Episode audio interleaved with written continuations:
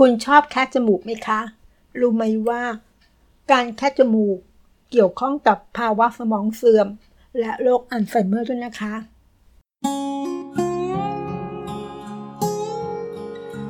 โรคไม่หยุดนิ่ง เราจึงต้องเรียนรู้ เรามาเรียนรู้ด้วยกันนะคะ ขอต้อนรับสู่เซอร์วันพอดแคสต์ค่ะ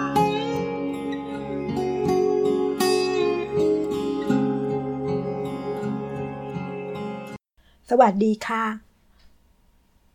เขาบอกว่าทีมนักวิทยาศาสตร์นะคะ จากมหาลัยกิฟฟิตของออสเตรเลีย เขาได้ค้นพบเบาะแสที่น่าสนใจ เป็นความเกี่ยวข้องเชื่อมโยง ระหว่างการแค่จมูก กับภาวะสมองเสื่อม และโรคอัลไซเมอร์ด้วยนะคะ ในรายงานวิจัยข้างต้นนะคะ ได้มีการตีพิมพ์ในวารสาร Scientific Report ระบุไว้ว่า ได้มีการทดลองในห้องปฏิบัติการ โดยทำให้หนูจำนวนหนึ่งติดเชื้อแบคทีเรีย ชอมบเดียฟิโอไมเนียที่ก่อให้เกิดโรคปอดอักเสบ หรือปอดบวมในมนุษย์นะคะหนูทดลองกลุ่มนี้ติดเชื้อดังกล่าวผ่านการคุย การแคะจมูก จนเยื่อบุจะโพรงจมูกนั้น ด้านในนะคะ ได้รับความเสียหาย เปิดทางให้แบคทีเรียโรคปอดอักเสบ เข้าสู่สมองได้ง่ายขึ้น โดยจะเกิดการติดเชื้อแพร่กระจาย ไปตามเส้นประสาทรับกลิ่น ซึ่งเชื่อมต่อระหว่างโพรงจมูกกับสมองด้วยนะคะ ก่อนหน้านี้ก็มีการค้นพบนะคะว่า ผู้ป่วยสมองเสื่อม และโรคอัลไซเมอร์ระยะท้ายๆมักจะมีร่องรอยของเชื้อแบคทีเรียดังกล่าวอยู่ในสมองค่ะ ทั้งยังปรากฏค่าโปรตีน เบตาอะไมรอยสะสมตัวอยู่อย่างหนาแน่น ซึ่งค่าโปรตีนนี้เกิดจากปฏิกิริยาตอบสนองต่อการติดเชื้อ และเชื่อว่าอาจเป็นสาเหตุหนึ่งของโรคอัลไซเมอร์นะคะ ทีมผู้จัดยังรายงานต่ออีกนะคะว่า หนูในการทดลองครั้งล่าสุด มีค่าโปรตีนเบตาอะไมรอยปรากฏในสมองค่อนข้างมาก หลังจะติดเชื้อนะคะ ซึ่งถือเป็นการพิสูจน์ครั้งแรกของโรคเลยค่ะแสดงให้เห็นว่าการติดเชื้อในโพรงจมูก ที่แพร่กระจายไปสู่สมอง สามารถทำให้เกิดพยาธิภาพ หรืออาการที่ดูเหมือนว่า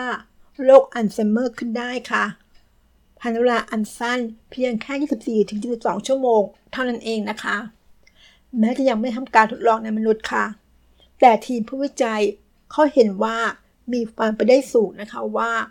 จะเกิดจากการติดเชื้อแบบเดียวกันกับคนเราค่ะทั้งยังเตือนให้เรา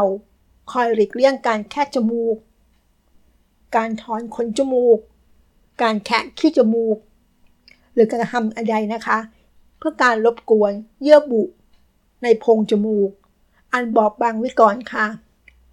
ลดความเสี่ยงในการเป็นโรคอัลไซเมอร์ลงได้นะคะ ผลวิจัยก่อนหน้านี้ เขาชี้ว่าประชากรโลกถึง 9 ใน 10 คนนะคะ มีนิสัยชอบแค่จมูก รวมทั้งสัตว์หลายชนิดด้วยค่ะ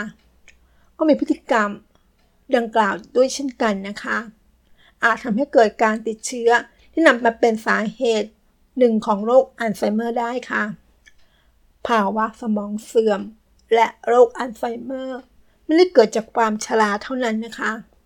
ความเสี่ยงที่อาจจะเป็นโรคเหล่านี้ ไม่ได้เกิดขึ้นแค่ตอนที่คุณอายุ6เกิน35 ปี แต่เกิดจากการมีปัจจัยแวดล้อมอื่นๆ รวมทั้งการติดเชื้อไวรัส และแบคทีเรียด้วยนะคะ นี่คือข้อมูลทั้งหมดที่ทีมวิจัยได้กล่าวสรุปนะคะ จะเห็นได้ว่าเนื้อหาของบทความนี้เขาจะพูดถึงการหลีกเลี่ยงให้เราทำการแคะถอนที่เกี่ยวข้องกับการกระทบโพรงจมูกของเรานะคะ